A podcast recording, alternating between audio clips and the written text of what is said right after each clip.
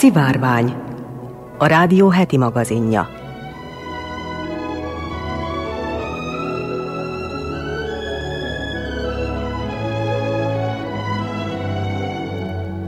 Köszöntöm a szivárvány hallgatóit! Mai adásunkban értesülhetnek arról, hogy egy óriási holdat találtak a csillagászok a naprendszeren kívül. Hírül adjuk azt is, hogy a hatodik legmelegebb év volt a 2021 a NASA és a NOAA mérései szerint. Régészeti témánk alanya a jégbezárt Ukoki hercegnő történetei és titkai. A híres nők sorozatunkban ma DNS Valéria táncpedagógusról, iskola alapítóról hallhatnak. Arról is beszélünk, hogy miért érzi nehezebben boldognak magát néhány ember. A vajdasági épített örökség sorozatban pedig zárjuk a nagybecskereki református templomban a sétát. Az ügyeletes csapat nevében nyúvételt és kellemes időtöltést kívánok.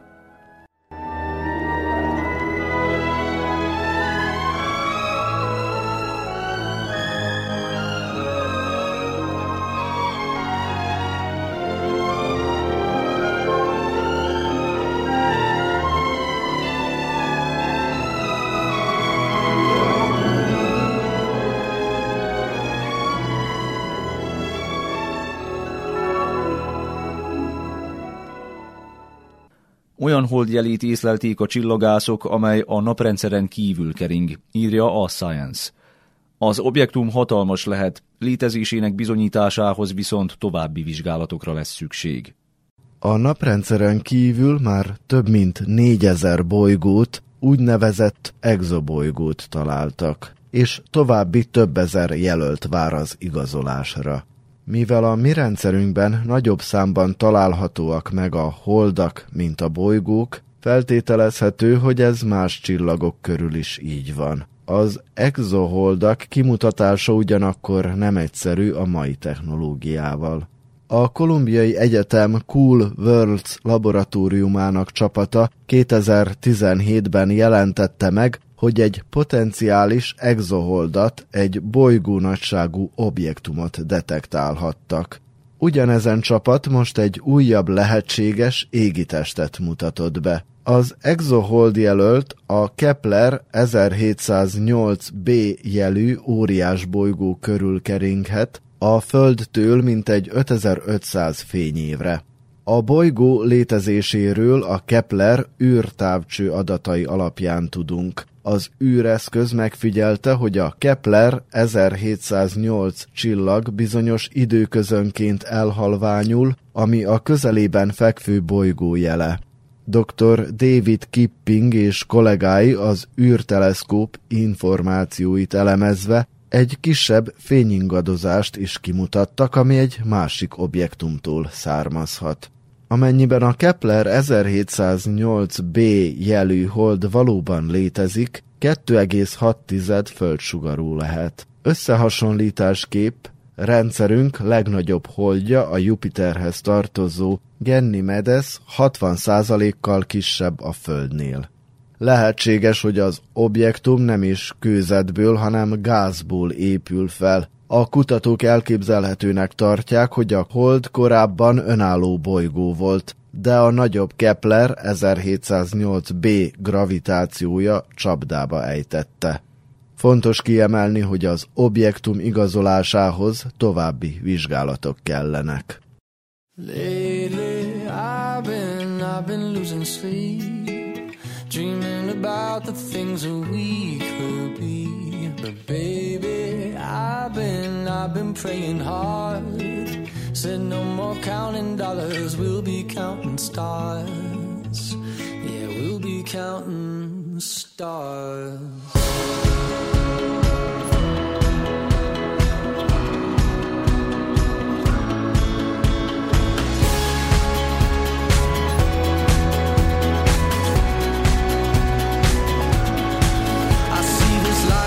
Like a swinging vine. Swing my heart across the line. In my face is flashing signs. Seek it out and ye shall find. The old, but I'm not that old. Young, but I'm not that bold. And I don't think the world is sold. I'm just doing what we're told.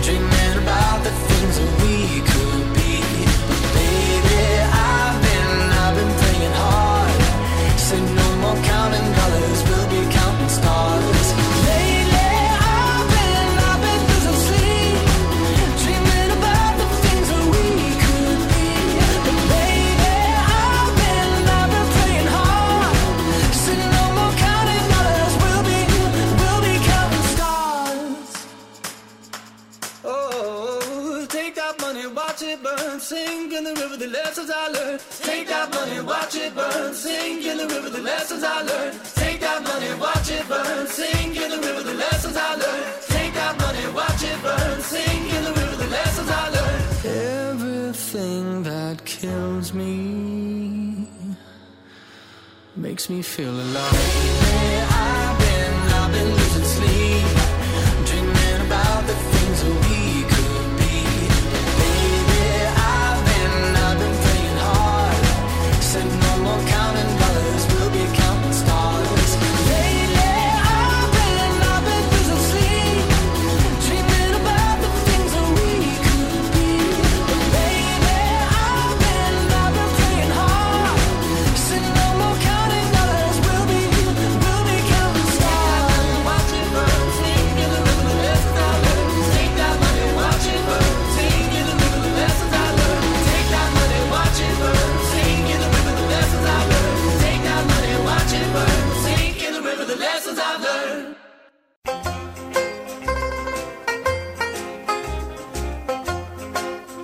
Szivárvány Heti színes magazin műsor.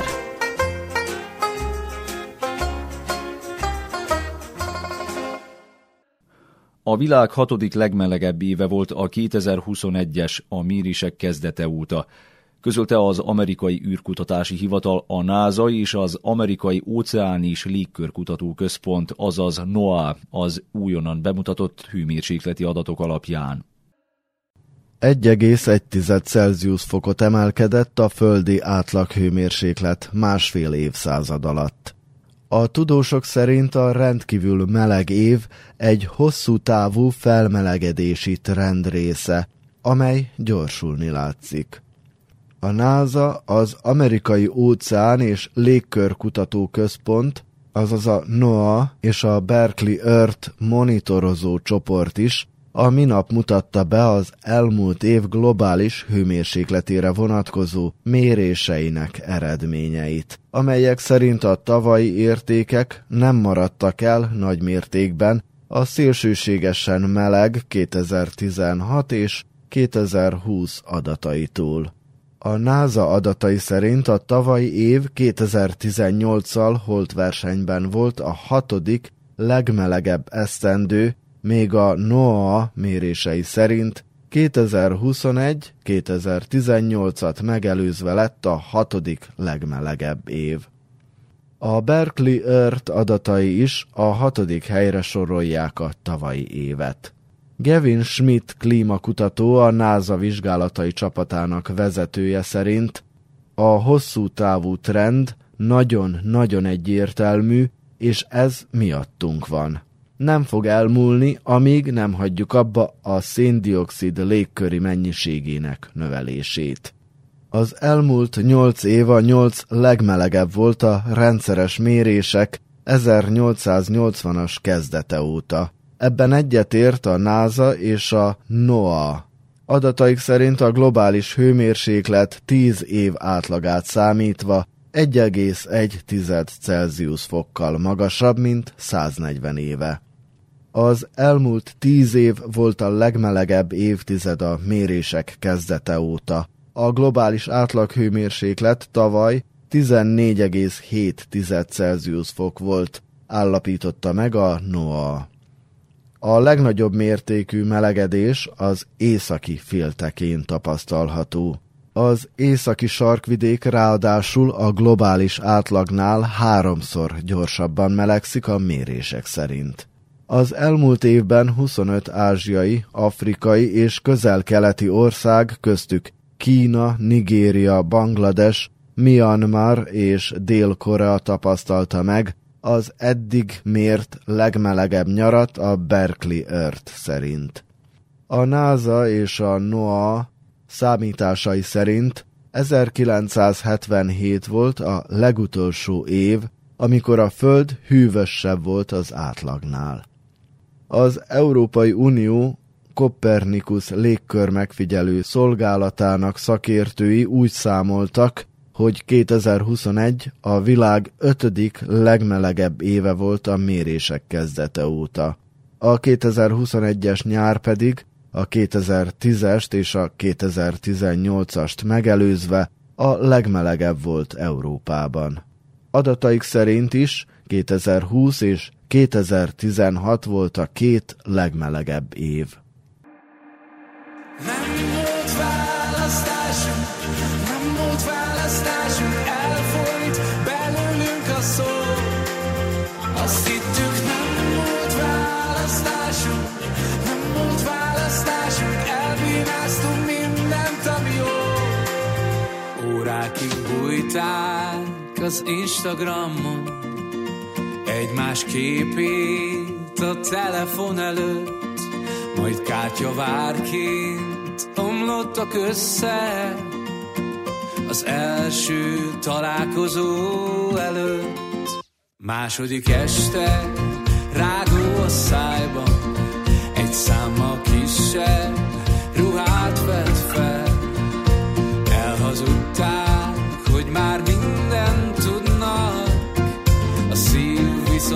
őszintén felelt. Azt hittük nem volt választásunk, nem volt választásunk,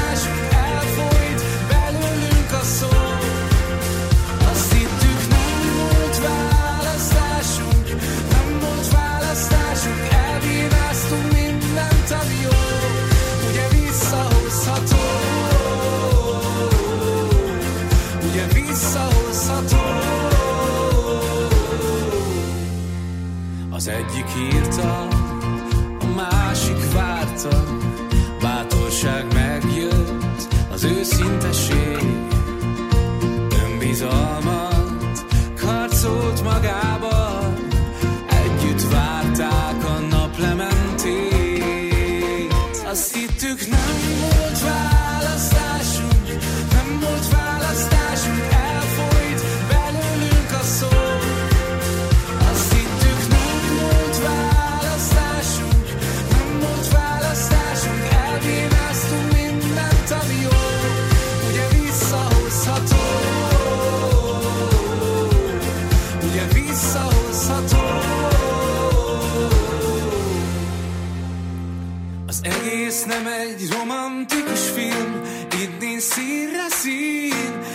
csak a formák nyúlnak és mégis annyira szexi. Alattunk hullámzik a hajó, egy újabb támadás, annyi kérdésem van, te miért vagy annyira más? Azt hittük nem volt választásunk,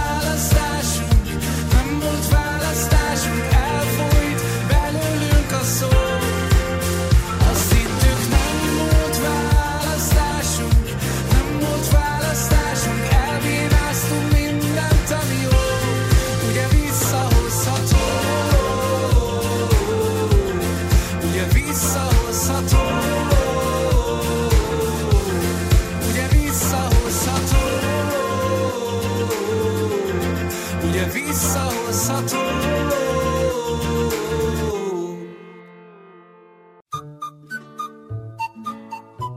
Ez az Újvidéki Rádió heti színes magazin műsora, a Szivárvány.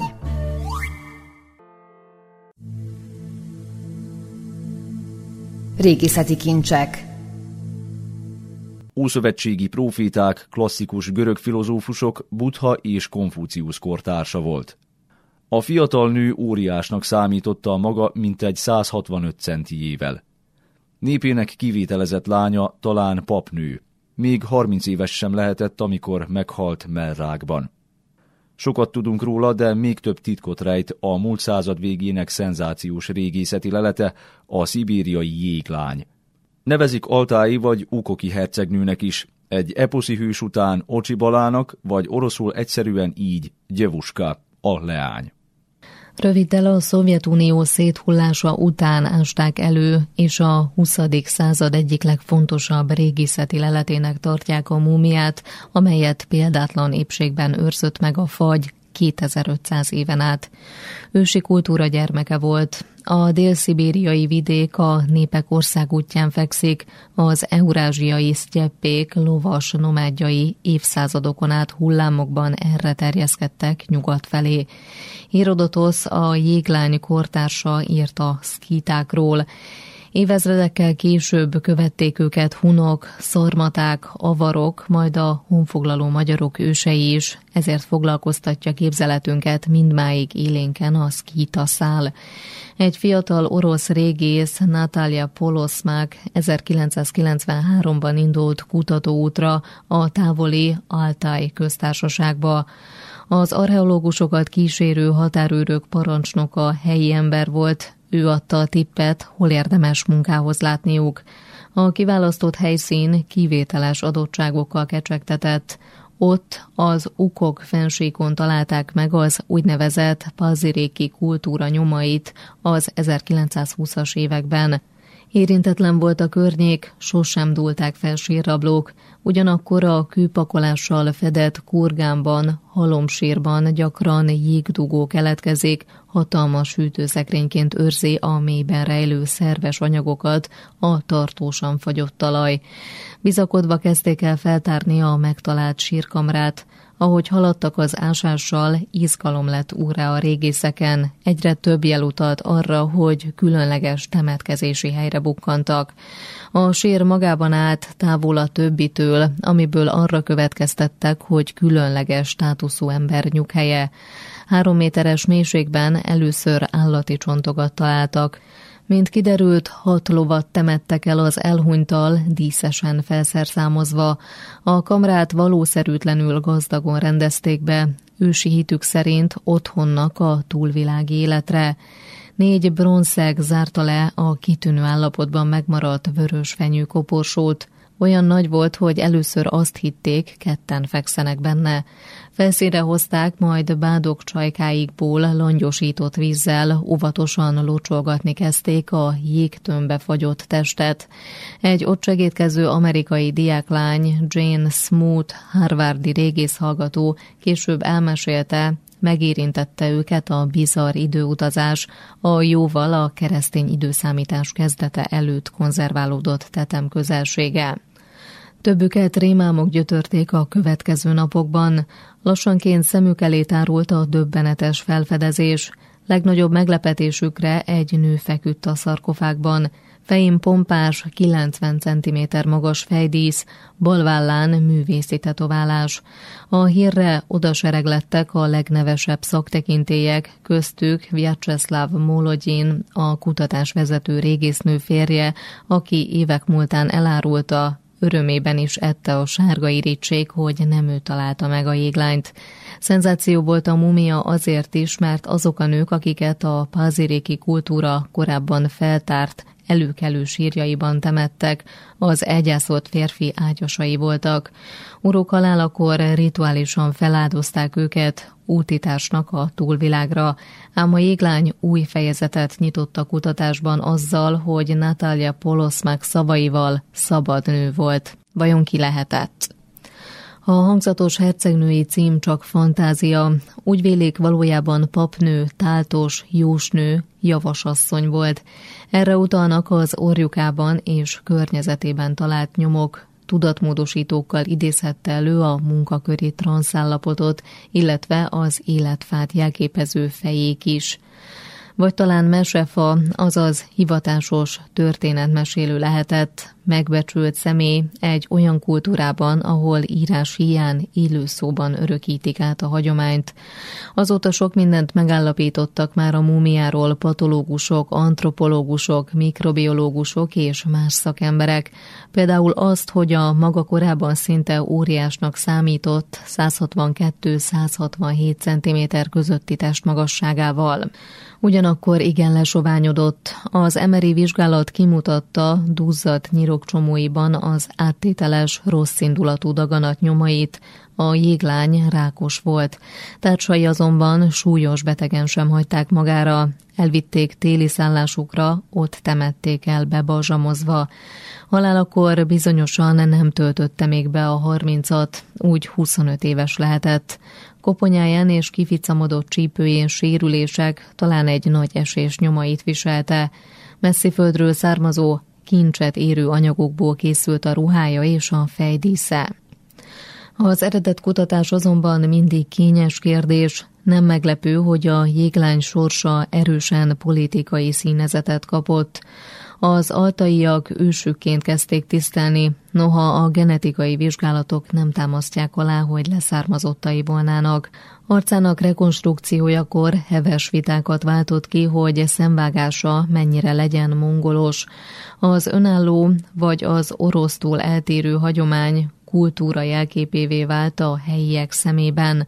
Tiltakoztak, amiért halottjuk végső nyugalmát barbár módon háborgatják, azóta a legkülönfélébb szerencsétlenségeket írják a szentségtörés rovására. 19 év elteltével 2012-ben a jéglány végre hazatérhetett Moszkvából, és Gorno Altaisk köztársasági székváros múzeumában állították ki.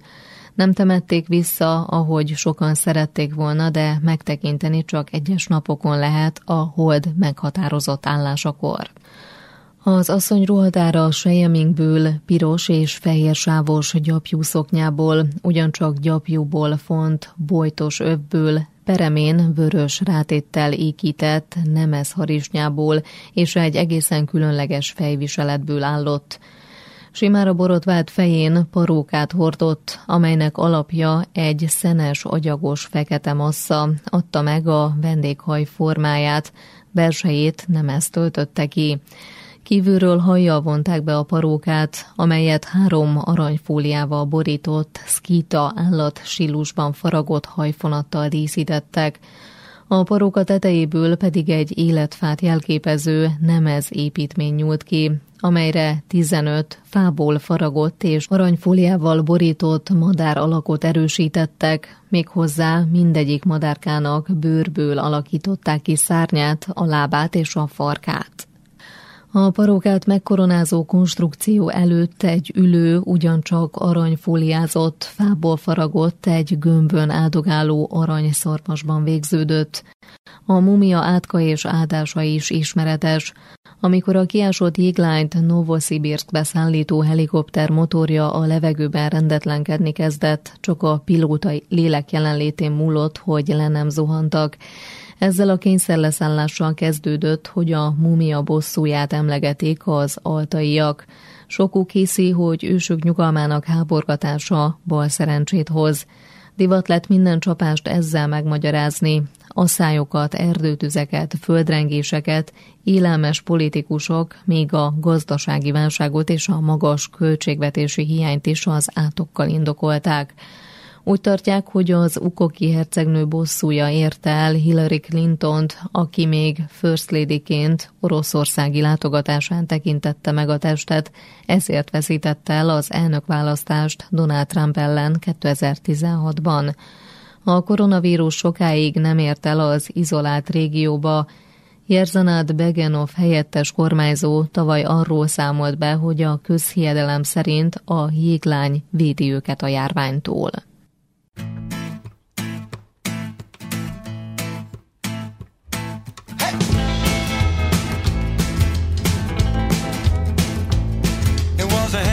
nothing on a nowhere night. I had no one to love, I had no one to fight, so I took a walk down Bad News Avenue. I had a heart full of blood and a head full of booze. I had nothing to gain, I had nothing to lose, so I stepped inside a tavern and began to play.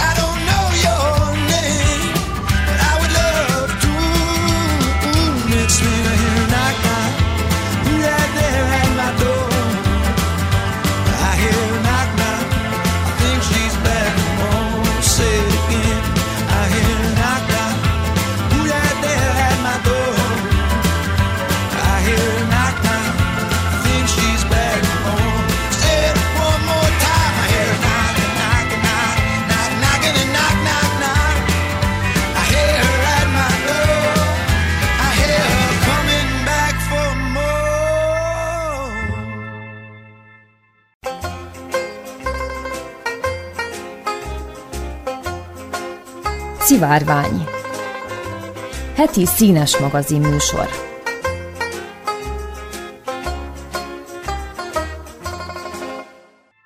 Mi történik, amikor egy többféle tudományban is jártas, rendkívül művelt nő eljut a világ egyik leghíresebb táncos nőjének az előadására Párizsban? Legszívesebben visszarepülnének a 20. század elejére, hogy mi is láthassuk azt a varázslatos pillanatot, amelyből az egész iskola született. Itt lép a képbe DNS Valéria, táncpedagógus, iskola alapító.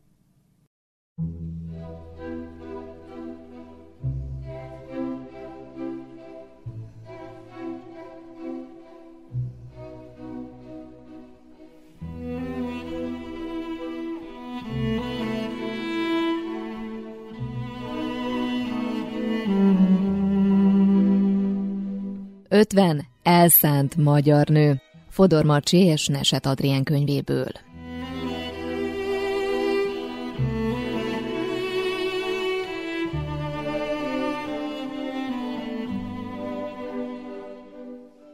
DNS Valéria született 1879-ben, elhunyt 1978-ban. Geiger Valéria egy nagyon izgalmas korban jött a világra. A nők egyre magabiztosabban léptek ki a családjuk árnyékából, és döntöttek úgy, hogy tanulnak, majd maguk is pénzt keresnek. Valéria szülei modern gondolkodásúak voltak. Tanárnő édesanyja erős akaratú asszonyként határozott elképzelésekkel terelte kislányát a tudományok felé. Vali elvégezte a polgárit és a tanítóképzőt, majd a sikeres érettségi után felvételizhetett a Pázmány Péter Tudományegyetem matematika-fizika szakára. Közben a Zeneakadémiára is beiratkozott, ahol zeneszerzést és zongorát tanult. Az egyetemen ismerkedett meg DNS Pál matematikussal, akivel egymásba szerettek. Mindketten 1905-ben tették le doktori vizsgáikat, Valéria matematikából, filozófiából és esztétikából. A doktor ráavatás alatt, mivel az ABC sorrend miatt egymás mellett álltak, gyorsan felhúzták a jegygyűrűket is, és már mint vőlegény és menyasszony fogtak kezet a professzorokkal. Valéria sok tudományos cikket írt, és harcolt a nők jogaiért is. Munkájára Párizsban is felfigyeltek, a híres Szorbon Egyetemen tanulhatott tovább. Valéria három tanévet töltött Párizsban, ahol még egyszer ledoktorált. Az egyik matematikai munkáját a Francia Akadémián is bemutatták, előtte ez csak egyetlen nőnek sikerült. A párizsi évek azonban nem csak a tudományról szóltak. A francia fővárosban élénk kulturális élet folyt. Valéria itt látta először a világszerte ünnepelt amerikai táncosnő Isadora Duncan előadását. Azonnal elbűvölte a mezitlábas mozdulatművész, aki szokatlan módon klasszikus zenére táncolt, ám a klasszikus balett szigorú szabályaira fittyet hányt. A magyar tudós nőt lenyűgözték a természetes mozdulatok. Amikor Valéria visszatért Magyarországra, először csak a barátainak és ismerőseinek mutatta meg, mit tanult Párizsban. Nekik magyarázta el, miről szól a Duncan féle természetes tánc. Nagy sikert aratott, sokan szerettek volna tanfolyamra járni hozzá. Csak hogy Valéria szégyelte, hogy filozófusként és matematikusként tánctanár legyen, mert a tánctanítás nem tartozott a tiszteletre méltó foglalkozások közé, ezért először a barátnője nevén indítottam folyamot. Tanítványai hatalmas sikerrel mutatkoztak be a közönségnek. Művészet és testedzés című cikke lett az első modern táncról szóló írás Magyarországon. A természetes mozgáson alapuló mozdulatművészeti irány és tanítási módszer az orkesztika nevet kapta. A 20. század elején néhány táncos nő fellázadt a balett túlságosan is szabályozott mozdulatrendszer ellen. Az újítók fel akarták szabadítani a testet a kötöttségek alól. Újra felfedezték a görög művészetekben rejlő szépséget és harmóniát. Ókori vázarajzokat tanulmányoztak és leutánozták az azokon látott mozdulatokat. A lényeg a természetesség volt. A nők számára nem csak önkifejezést, hanem kitörési lehetőséget is jelentett a tánc. Akik elvégezték az orkesztika iskola képzését, maguk is taníthattak és saját fizetésre tehettek szert. Így el tudtak indulni az önállósodás útján.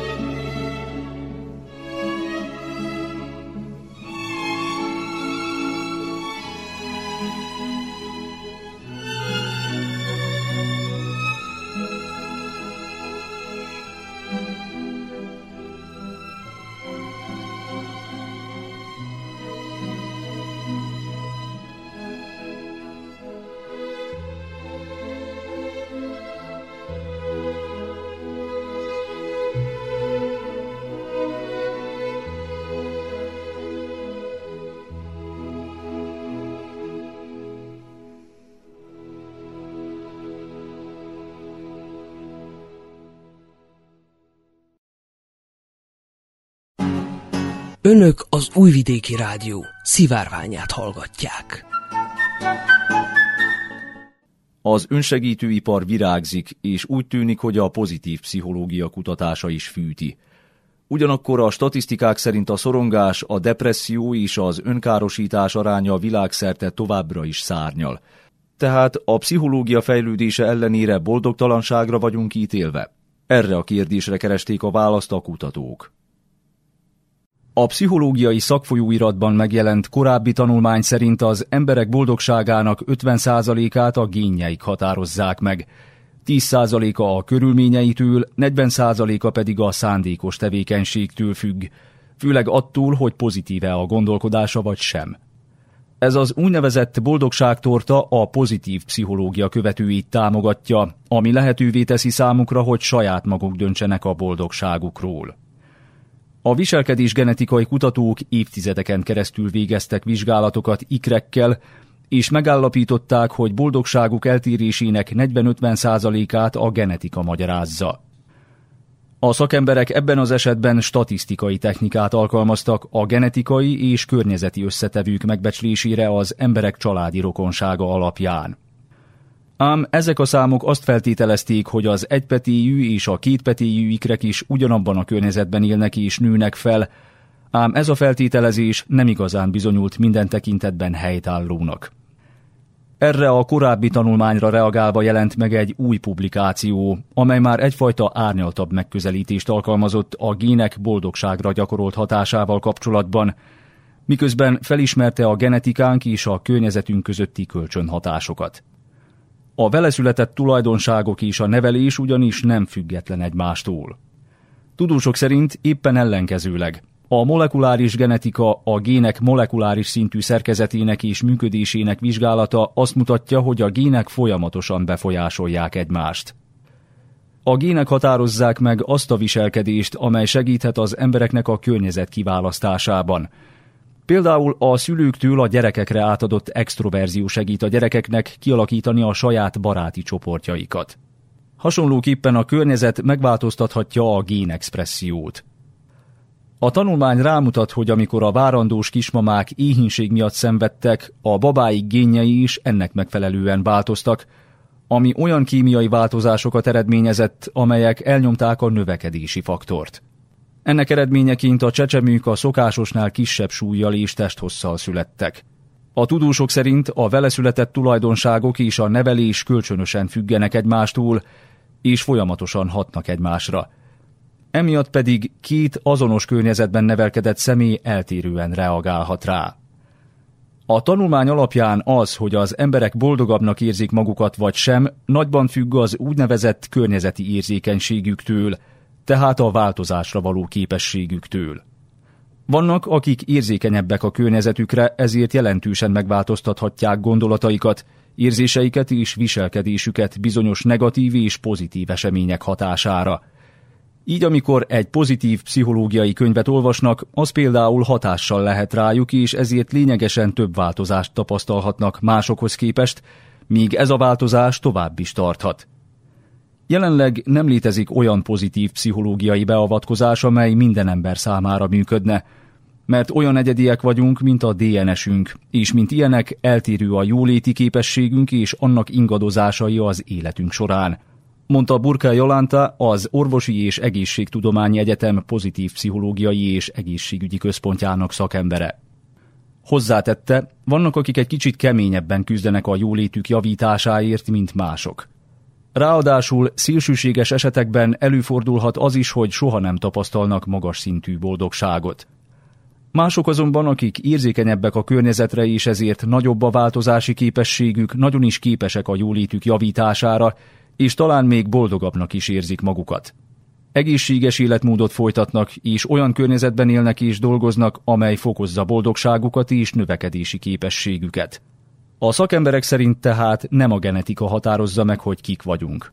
Még akkor sem, ha jelentős szerepet játszik jól létünkben. Az is számít, hogy milyen döntéseket hozunk azzal kapcsolatban, hogy hol és kivel, illetve hogyan éljük az életünket. Ezek ugyanis hatással lehetnek mind a mi boldogságunkra, mind a következő generációk boldogságára. Ez az Újvidéki Rádió heti színes magazin műsora, a Szivárvány.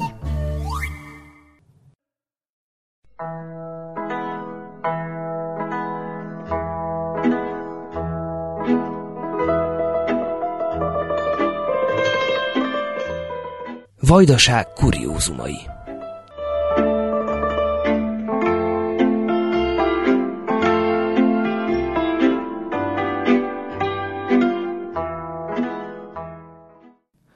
A Vajdasági épített örökség sorozatban ma fejezzük a Nagybecskereki református templom bemutatását. Augusztus 30-án volt 130 éve, hogy felszentelték, most pedig felújították. A templom és az egyházközség történetéről Vuin Gyenge Szlivka Tilda református lelkészt Kónya Kovács Otília kérdezte. Első Ferenc József, amikor telket adományozott a gyülekezetnek, akkor a Calvin tére szánta ugye ezt a templomot. Persze ma már nem úgy hívják ezt a teret, úgyhogy most már a Národna Omladina utcának van átnevezve. Ugye Calvin tér volt abban az időben, és ugye úgy gondolta, hogy ugye ez lesz a legmegfelelőbb helye ennek a templomnak. Hát abban az időben épült is már itt a törvényszék, a bíróság épülete, meg körülötte épültek a gyönyörű épületek, belterületek, és nagyon fájlalták ugye a reformátusok, hogy ők nem tudnak templomot építeni. Na végre, amikor eljött ennek is az órája, ugye, akkor megindult a templomépítés. Úgyhogy most, hogyha becskerekre jövünk, és a központ felé fordulunk le, vagy nem is tudom, hogy magyarázom azoknak, akik nem becskerekiek, mikor ideérünk ehhez a, megint csak a vashidat fogok mondani, hogyha a központból a bíróság felé nézünk, akkor látni fogjuk ezt a fehér, tornyú, neogotikus stílusban épült templomot. Nagyon érdekes épület, azért mert vajdaságban református egyházaknál, gyülekezeteknek egyiknek sincs ilyen temploma, csak nagy becskereknél találhatunk ilyen templomot. Hát, amit a templomról lehet mondani, az, hogy mindig mondják, ugye, mekkora a torony, hát 38 méter magasan van a tornyon a csillag. A templom hossza 24 méter hosszú, szélessége 14, de hogyha belterét nézzük, akkor a hossza csak ugye 19 méter, és szélessége ugye hát 13 és fél, 14 méter a belterülete. Kis templomról van szó, de nagyon-nagyon jó az akusztikája, úgyhogy nagyon sokszor nyár folyamán itt különböző koncerteket tartanak, ilyen, hogy szóló hangszereken. Hát az orgonát azt nem nagyon használjuk koncertekre, hanem inkább így, hogy vagy szóló énekesek jönnek, vagy gitáros, vagy valami fúvó hangszer, vagy nem tudom, kórus lép fel, úgyhogy nagyon jó az akusztikája, úgyhogy délután néha így korona előtt, ugye koncertteremnek is lehetett használni. De hát az utcáról, ha nézzük, akkor nagyon jó állapotban van, a, nagyon jó a torony, ugye elég jó, tűrhető állapotban van, inkább így mondjam. De ha az udvar felülről nézzük a templomot, akkor nagyon-nagyon rossz állapotban van. 1990-es évek végén, hogy így mondjam, megrepedezett a templomunk, úgyhogy olyan két-három centis repedések keletkeztek rajta, hat helyen repett meg a templom. Kezdett szétnyílni ez a súly alatt, és szerencsére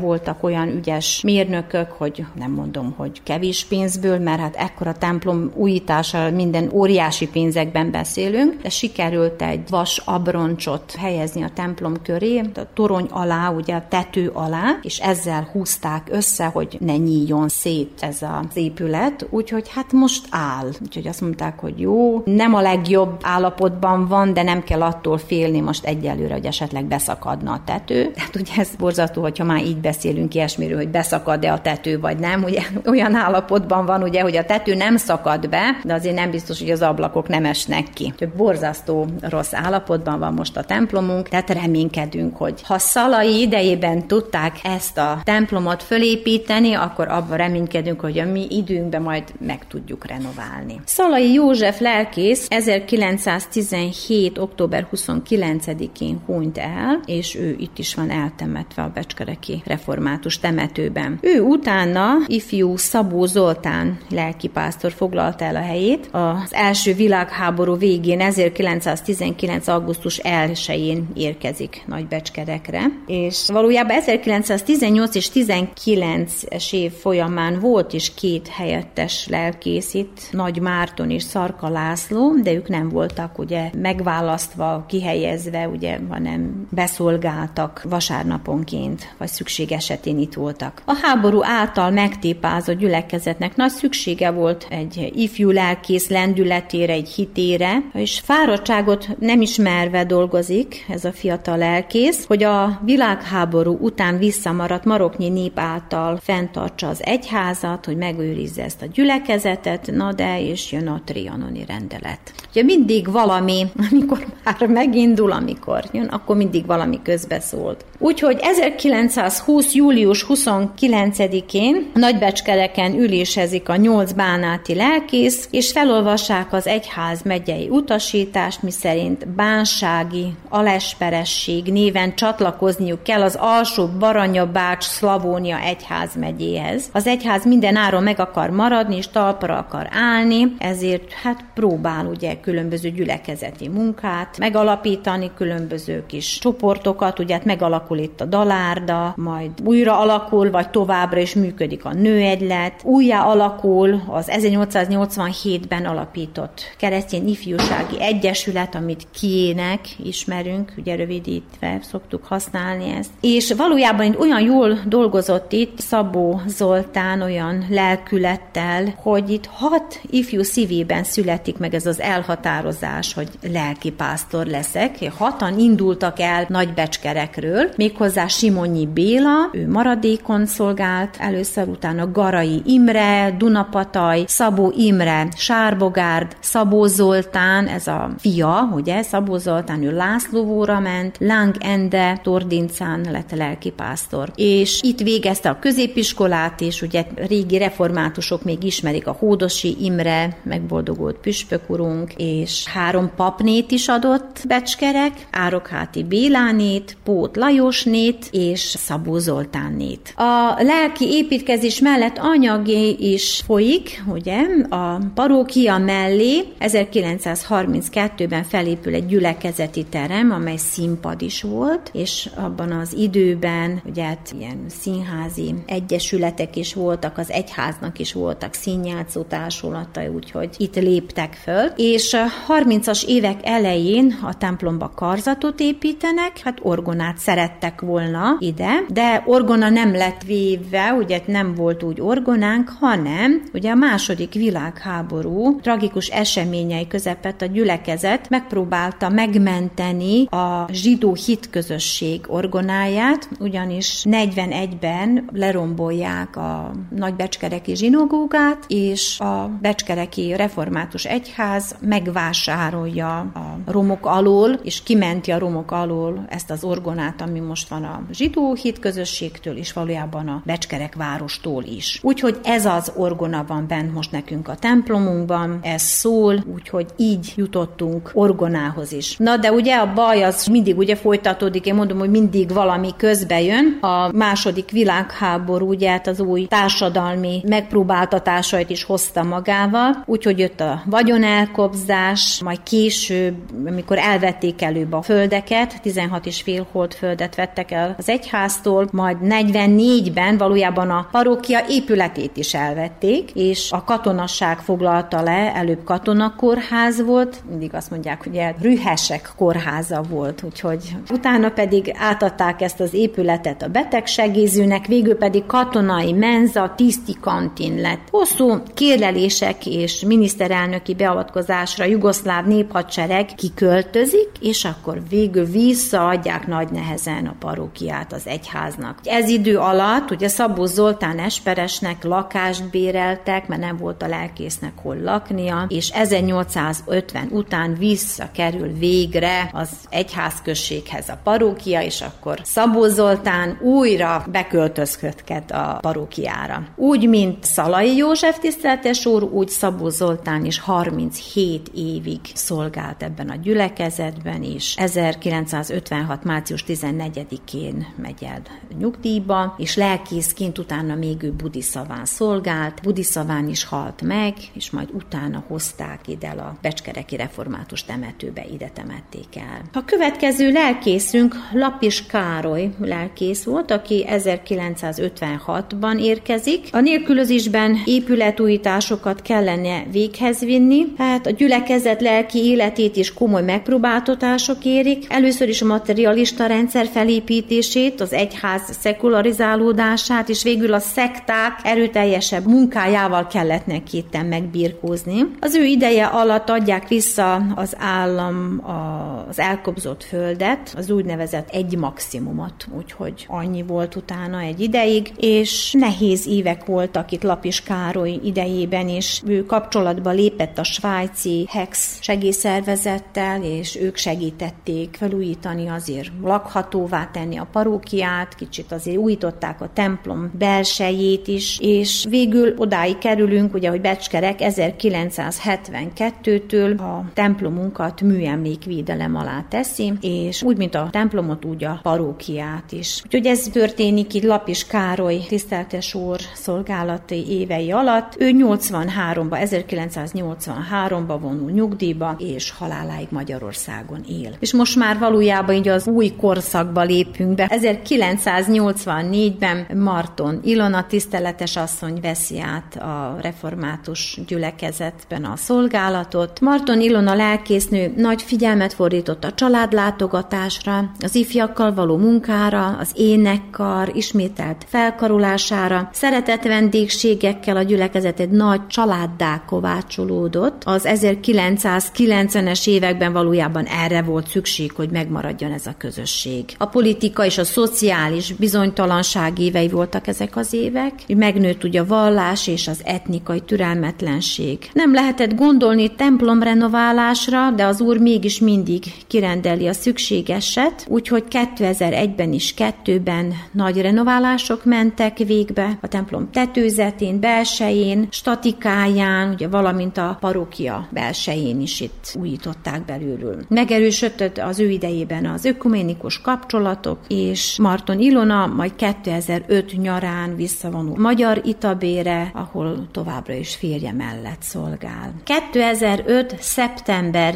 1-től új lelkész érkezik Nagybecskerekre, Kis Nándor személyébe, és ugye itt már megint egy egészen más számadatok várják Kis Nándor tiszteletes urat. Az ő érkezését már csak 366 tagú egyházközség várja, és ismét egy új megújulás kezdődik. Kis Nándor tiszteletes úr megint egy más típusú lelkész volt, ő inkább az irattárat újította föl, óriási munkát végzett, úgyhogy innen tudjuk a történelmünket is, mert mindent felkutatott, utána nézett. Ő is a lelki élet fellendítésén dolgozott, de a hívek ugye már lassan mind idősödtek, egyre kevesebben lettünk. Ő 12 évig szolgált a gyülekezetben, majd ő utána 2017-18-as év folyamán Szilágyi Zoltán volt, besegített ugye püspöki kinevezéssel, majd 18-19-es évben Halász Dániel volt helyettes lelkész, és 2020. január 1-től pedig én lettem ide kinevezve, meghívásos útján kerültem ide ebbe a gyülekezetbe.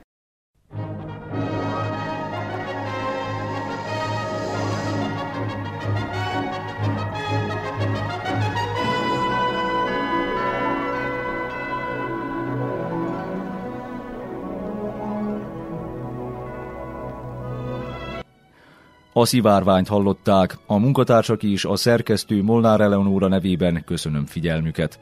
Kellemes hétvégét kívánunk!